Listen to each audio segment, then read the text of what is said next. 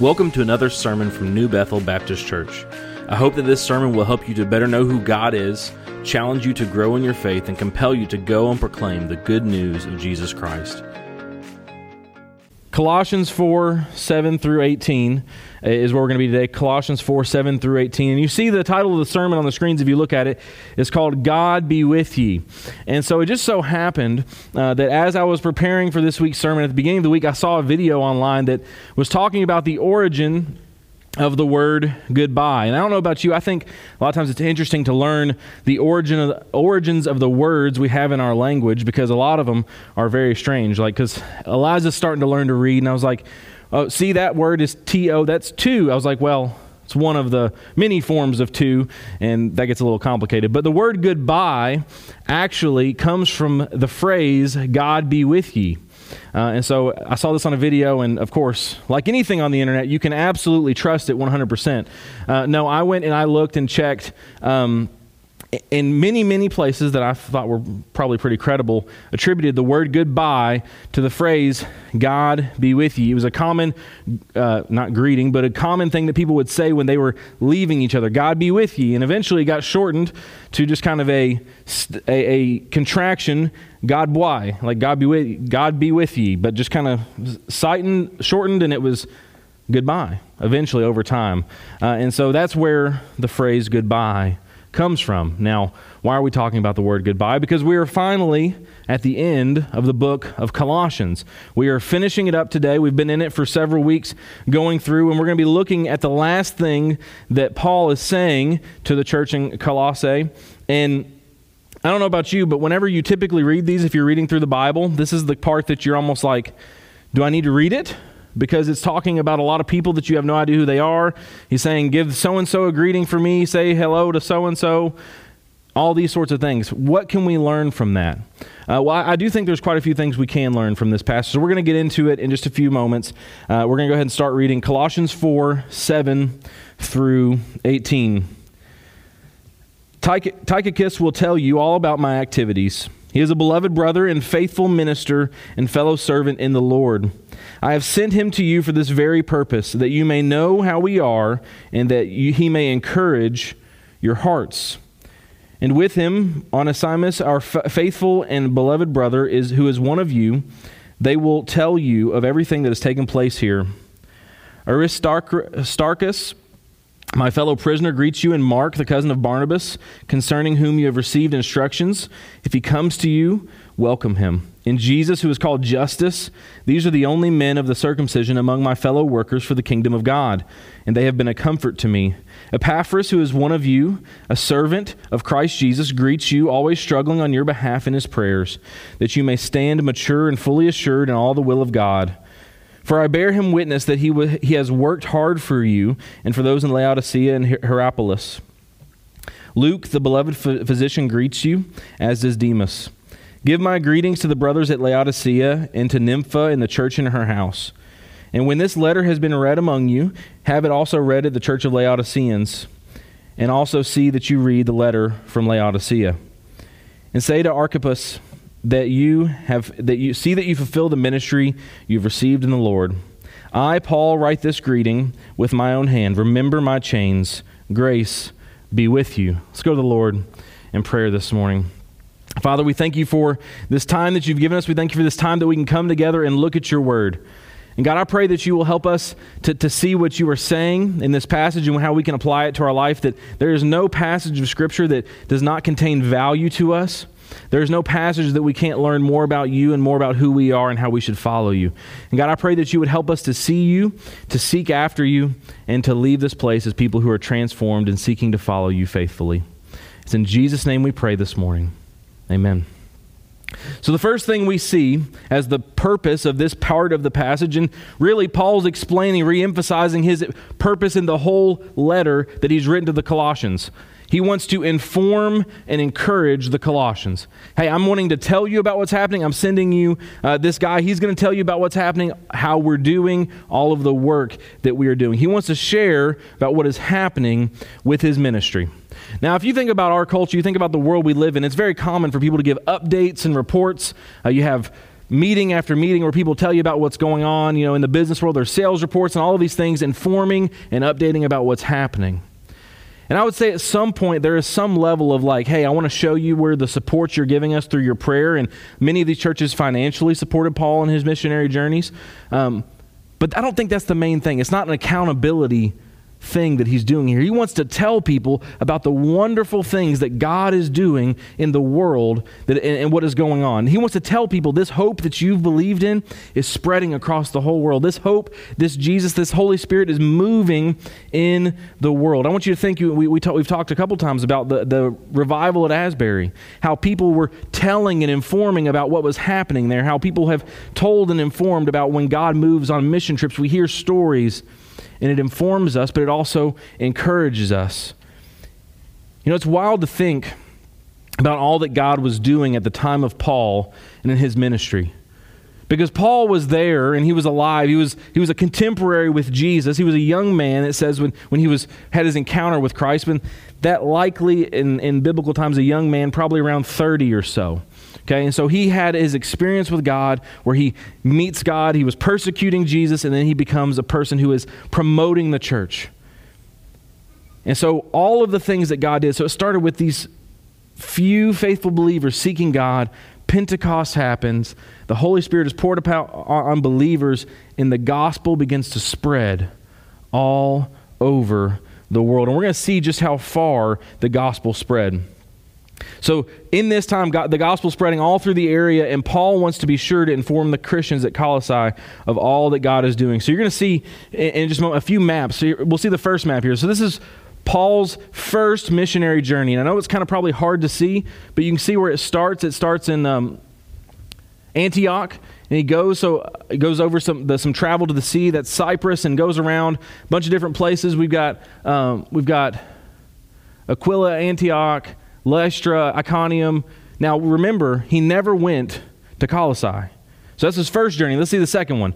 The second journey is even longer. So we see a whole different part of the map here, traveling all of this way, sharing the gospel everywhere he goes, encouraging believers, proclaiming the gospel, multiple times being beat nearly to the point of death for the cause of Christ, persecuted, driven from places, but still going and proclaiming the gospel. That's his second missionary journey. Let's see the third one. Then he goes on his third missionary journey and goes some places he's already been, new places, traveling all of this way, sharing the gospel as he went. And then the final place that he goes, the last thing he does is Paul's journey to Rome. And if you remember in the book of Acts, Paul talks about how he longs to go to see Rome. He talks that to the to Romans in his book to the Romans, how he wants to go see them, how he hasn't seen them, but he wants to go. And that's where he's finally imprisoned, and that's where he's ultimately killed for his faith in Jesus Christ. And so, in this time, in his life, that he went on these three missionary journeys in his journey to Rome, it's estimated that Paul traveled over 10,000 miles on these three missionary journeys. 10,000 miles. That's all either by foot or by boat. Proclaiming the gospel. And I want you to understand this. It wasn't into, he, might, he was called into ministry, called to be an apostle, maybe around 30 but it wasn't likely till he was in his 40s that he started his missionary journeys. And so, in the course of his 40s, he goes on three missionary journeys covering 10,000 miles, seeing all of these people, leading people to Christ, training people to be disciples. And this is what we see from the life of Paul. But here's what I want you to understand here it's not all about Paul. Let's be very clear about that. Nothing about our faith is about Paul. Paul is who? A servant of Jesus Christ.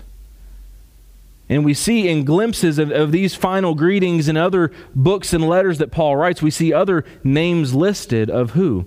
Other faithful servants of Jesus Christ who are taking part in this missionary work to proclaim the gospel throughout the entire world. And what I want you to understand is, is that through the work of Paul, through the work of these people we see listed and others that aren't even named in Scripture, the gospel spread through the entire world.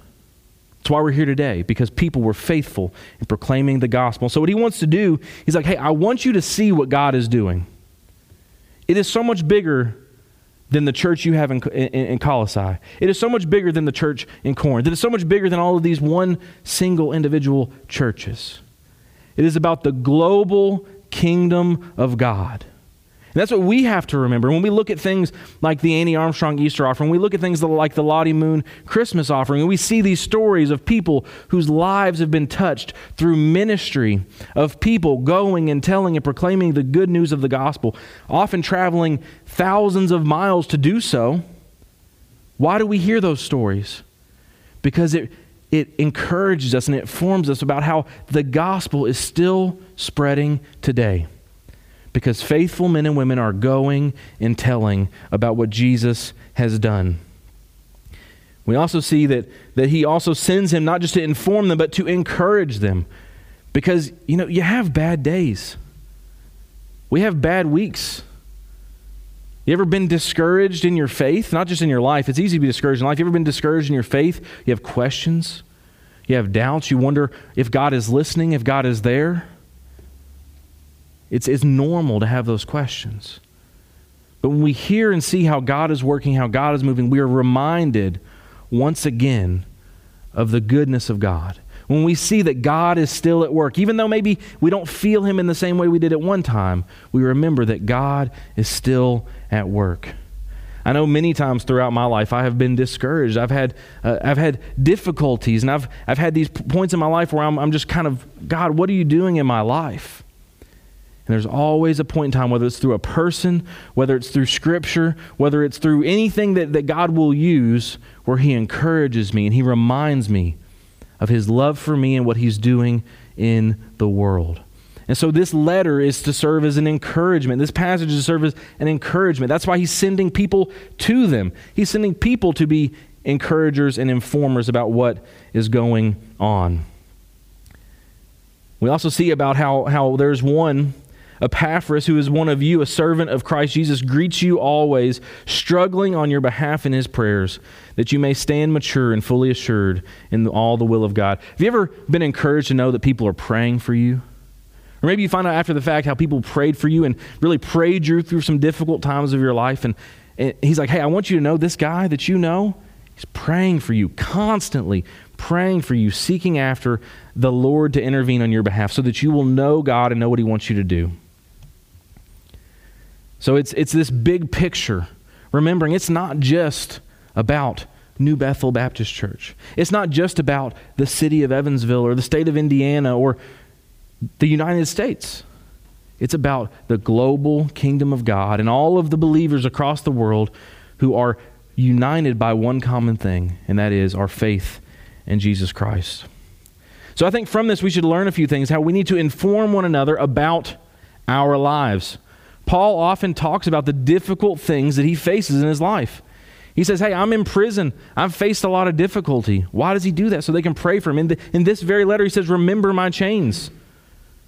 Likely so they'll know that he's in jail on behalf of Christ to remember that, how he's suffering for Christ, but also probably to pray for him too often we, we get to, caught up into these platitudes. I kind of laughed to myself this morning because I knew what I was preaching today that I was going to say this. And as I'm walking through and I, and I see some people, and it's actually, I was walking to Sunday school class and I, am passing Bruce in the hallway. He says, Hey, how are you this morning? I said, Good, how are you? And too often that's all of our church interactions become. Hey, how's it going? Oh, I'm blessed. How are you? Oh, we're doing great. Everything's great. And, and there are times and places for those things, and maybe that's the true answer, but we need to be willing to accurately inform one another about our lives.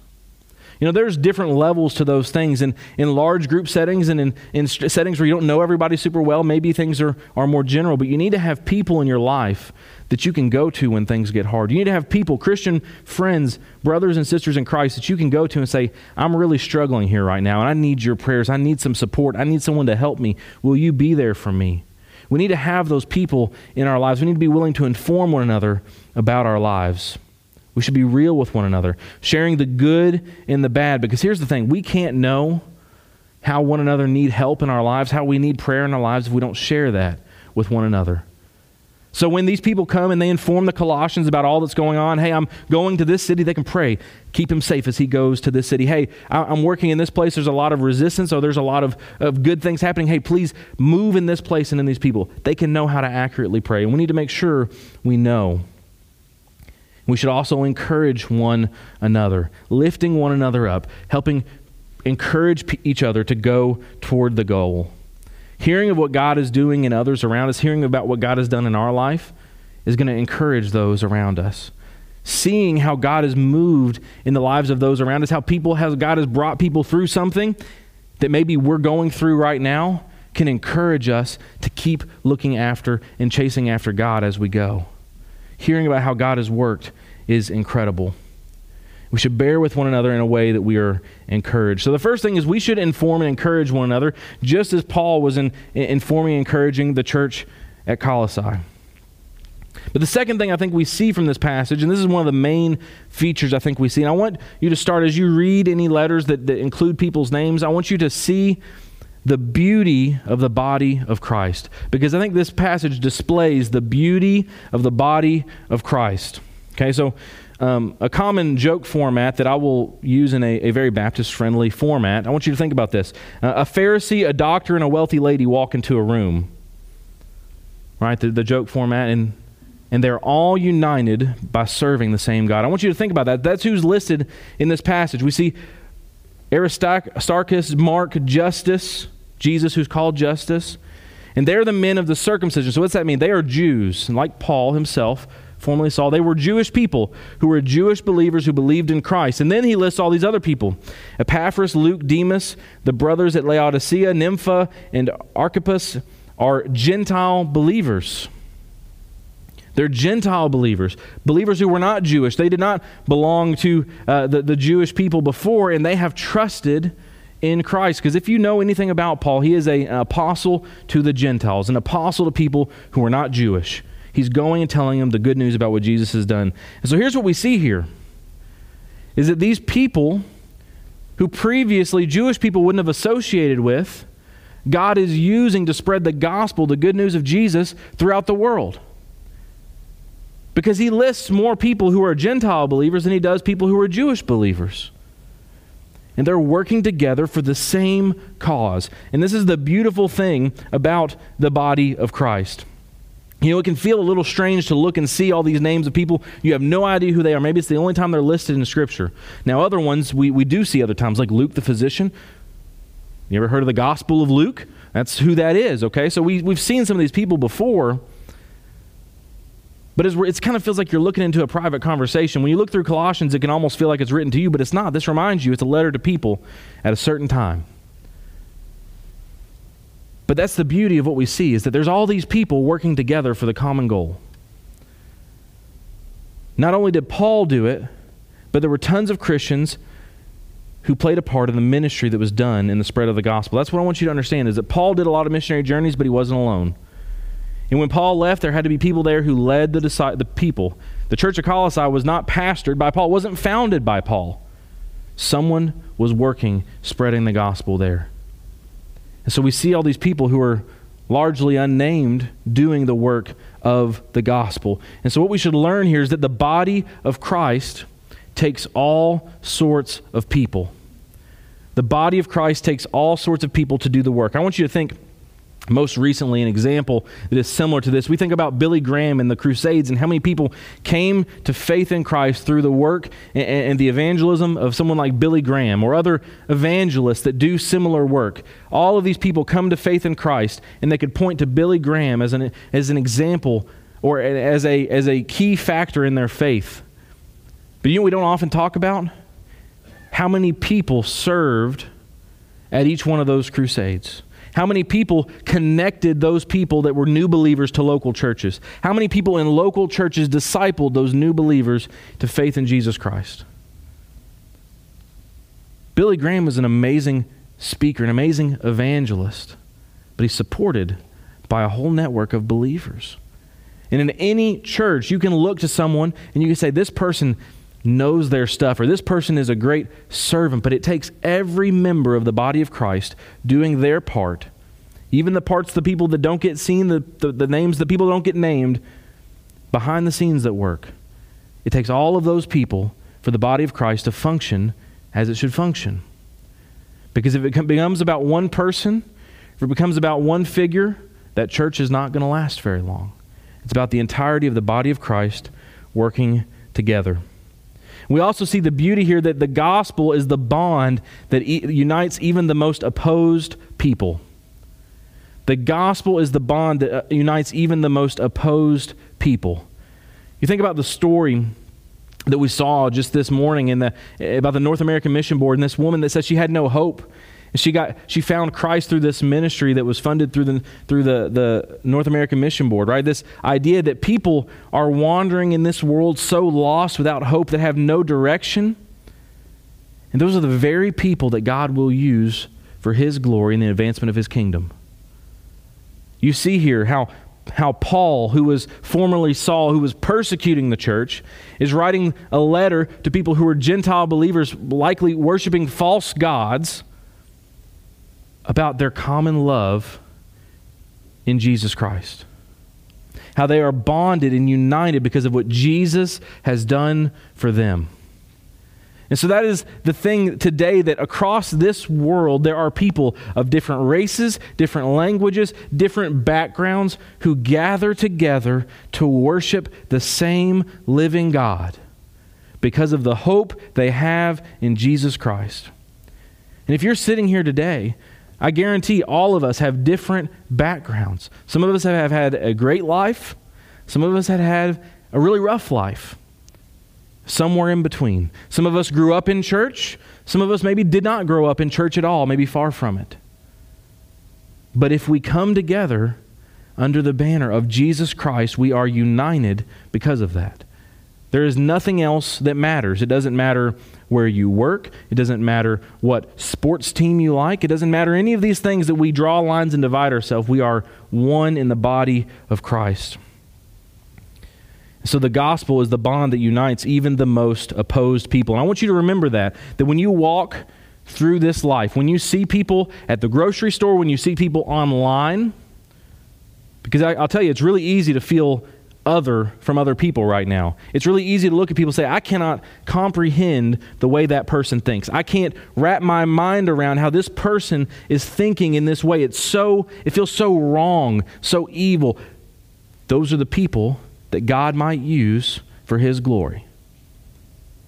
People that are diametrically opposed to one another coming together in Christ. So, the people who are currently lost and appear to be most at odds with Christ are just the kinds of people that God will use for His glory. There is no person too far gone. There is no person that is too far from faith in Christ to be radically transformed by the love of God. And finally, we see here the commission to Christian living. So he wants to inform and encourage them. We see a beautiful display of the body of Christ, but then there is a final commission to Christian living. He ends this letter in a way that is calling believers to live out their lives in obedience to God. Because remember, this is not a passage to be read in isolation, it is the end of a letter. What did he say in the letter? Well, through the entire thing, he regularly focused on the gospel. The gospel is the main thing that he keeps coming back to. What is the gospel? The good news of Jesus Christ. The fact that we are all sinners, separated from God, that cannot make things right on our own. We can't do enough to earn our way to heaven. We can't do enough to please God on our own. But God loved us enough that he sent his son so that he might make a way for us to be saved. That he took our sin on the cross, our sin and our shame, it was nailed on the cross with him, and he was buried and ro- was rose again on the third day. And that if we believe in him, the Bible is very clear whoever calls on the name of the Lord will be saved. If we believe that he is who he says he is, he is who the Bible says he is, we can be saved. Our sins will be forgiven and we can be made right with God. That's the gospel, the mystery of Christ, as he calls it in here. That even though we're sinners, because of what Christ did, we can be saved and called children of God. So he focused on the gospel. He focused on who Christ is. He talked about the image of the invisible God, the firstborn over all creation, who, who through whom all things were made for him and by him. Christ is God in the flesh. He talks about that. He shared about what ministry he's been given, about how he's going to the Gentiles to share with them this mystery of Christ, this gospel that he's been given. He explains that Christians are supposed to be dead to their old lives and alive in Christ. How they are, they are free, but they're free to be obedient to Christ. They aren't restricted by human laws, but free to be obedient to Christ. Talks about putting to death the things of the flesh and putting on the new self. He's talked about the order of the Christian family. And now he's, and he's given some final instructions about how to talk the talk and walk the walk that we looked at last week. And so he says to one person in particular, say to Archippus, see that you fulfill the ministry you've received in the Lord. And then he says at the very end to all of them, grace be with you. Grace be with you. I think that's in, in some ways kind of like what we talked about this morning. God be with you. The grace of God be with you to go and live and do the things I've told you to do. Because we have to remember that it's only by God's grace that we're able to live the life He calls us to live through the power of the Holy Spirit. He also says to remember my chains. He's asking for their prayers. And so, what should we learn from this? We should learn that we should put into practice the things that we learn about God.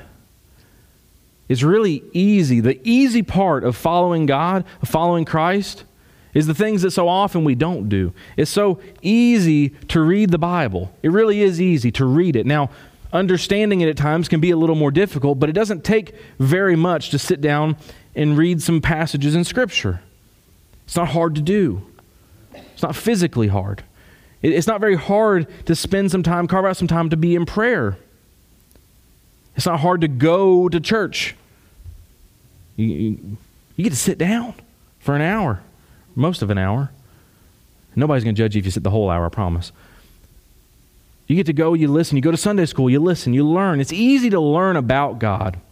It's so much harder to put it into practice. What's the greatest commandment? I'm going to listen for this one. What's the greatest commandment? It, it, was a little bit scattered, but it was love God with all your heart, soul, mind, and strength. So, a really easy, easy way to say it love God. Well, I'll tell you, that can be hard to do sometimes because sin is the opposite of loving God. And there's often times where sin is quite tempting. And the Bible talks about how our adversary, the devil, prowls around like a roaring lion looking for someone to devour. He will do anything he can to make sin enticing and tempting to you. What's the second commandment? The really easy way love people. And I'll tell you, if you didn't think loving God was hard, loving people sure can be hard.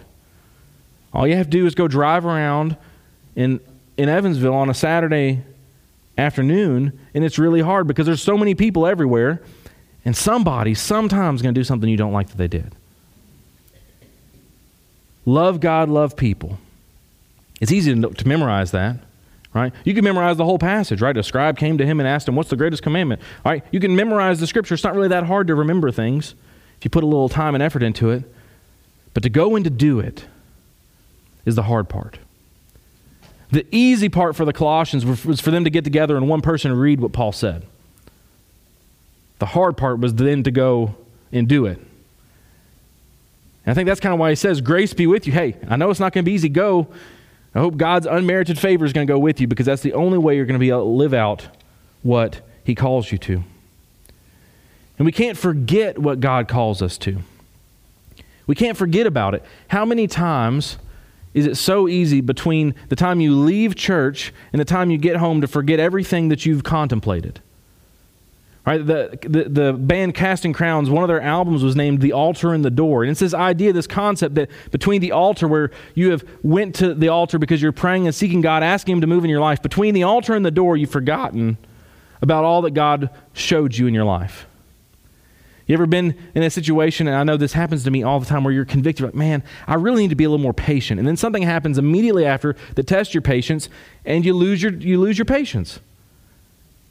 You forget everything you've learned. It's like you it's like the, Bible talks about how you're like a man who looks at himself in the mirror and walks away and forgets about it. That's what the book of James says about it. How you you'd be like, okay, I'm I'm kind of a short guy with light brownish, blondish, dark blondish hair. Okay, I'm to walk away. I'm I'm really tall. And no, that's not how it works. What is God calling you to do? Don't forget about it. Don't forget what he calls you to do. When he, when he calls you to go and love people, don't blindly look over the people that he wants you to love. When he calls you to be obedient to him, don't blindly look over the opportunities for obedience. And we talk about We've been talking a lot this year about sharing our faith and, and going and proclaiming the gospel and the gospel in our town, having gospel conversations. And it's so easy to, to, to, to look at, to think about that. I want to share the gospel. It's hard to do it, and it's easy to overlook opportunities, to overlook times when you can talk to people about your love for God. And, and we must also remember that it's only by God's grace that we can do this. It's only by His grace. Do you think that Paul was just some sort of superhuman that went on these 10,000 mile journeys, beaten nearly to death, that just in himself was so wonderful that he kept doing it? No. It is by the grace of God that he is what he is. And it is by God's grace that you are here today. It is by God's grace that till the day he takes you home, you have the opportunity and the privilege to serve him. And that changes throughout your life, but it should never stop. Right? When I, have seen many people, right, where they, they go on mission trips, and sometimes those mission trips require a, a lot of physical labor. Right? So there's people that'll go, and there'll be teams of people that go on these mission trips. And so you see a lot of the young men coming together, rallying around, doing this physical labor.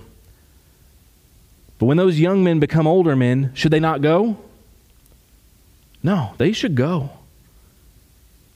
but maybe they're not doing the same things.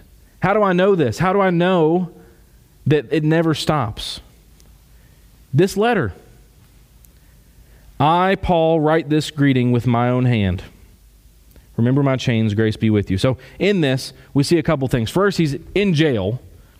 Be a little easy to wallow in your pity and not do anything if you're in jail. But he's writing letters, still doing what he can to expand the kingdom of God, to encourage and inform people. But we also see that Paul is writing this part with his own hand. What does that mean? He had to have somebody write for him. Why? A lot of times when, when we hear about the, the thorn in Paul's flesh, you remember hearing about that? The thorn in his flesh, we get that phrase, well, you're just being a thorn in my side, comes from Paul because he has a thorn that he has, he's asked three times for to be taken from him. And a lot of people think that might have been a health related issue, particularly maybe his sight. I don't think Paul could see very well. Well, if you've ever had a time to, if you've ever had a, a reason not to travel or not to journey or not to write something down, maybe it's because you can't see very well. Do you know what? I can't write, but you can write for me. I'll tell you what to say. And I'm going to write the end with my own hand so they know it's from me. We must be faithful in whatever God calls us to, uh, in whatever way we can, with the grace of God helping us as we go. And so as we come to this time, the end of the sermon, at the end of the letter, I want to challenge you to think about, to contemplate what we've talked about in the book of Colossians or what you've heard here today. What is God calling you to do? What are the things that He has called you to do in your life? And here's the deal it may not be what you heard today, but it may be something you've known for a while in your life. The person who was my youth pastor, who I look up to greatly, who is now a pastor of a church, I think it was about 10 years of his life that he ran from his call to ministry before he finally submitted to serving God in ministry. You know how many people are, are called to be missionaries that don't become missionaries until way later in life? I know several people who are pastors that did not become pastors until they were in their 50s. It wasn't very long ago I went to the ordination of one of my friends who was in his 50s. And that doesn't mean you have to go into ministry. How is God calling you to serve, to be engaged, to be involved, to be invested that you need to be obedient to? What things do you need to share with others? What ways can you help others? What is God calling you to do today? And so during this time of invitation, the altar is open. If God is doing something in your heart, you want to pray and seek Him at the altar, you can. I will be down front. If you have questions about what it means to be saved, to have a relationship with Him, if you want to take that step today, if you know, if you know that you are a sinner, if you believe that Jesus is the Son of God, and you want to be forgiven for your sins and you have not done that, you've not asked Him, there is no reason, nothing that should be holding you back from taking that step. Don't let there be any fear or any, any apprehension from taking that step and following Him in faith. Maybe you need to follow in obedience in, in baptism. Maybe you need to be a part of a local body and join a church. Maybe you just need to be obedient in how God's calling you in your life. Whatever it is, the altar's open. I'm here for prayer. I'm here for you. The people beside you are likely here for you. They'll pray with you. Seek Him through worship and seek Him in however He's calling you. Let's go to the Lord in prayer. Father, we thank you for this time that you've given us, this time that we can come together. And God, I pray that as this book ends and as this sermon ends, this won't be the end of what you are doing in each of our lives.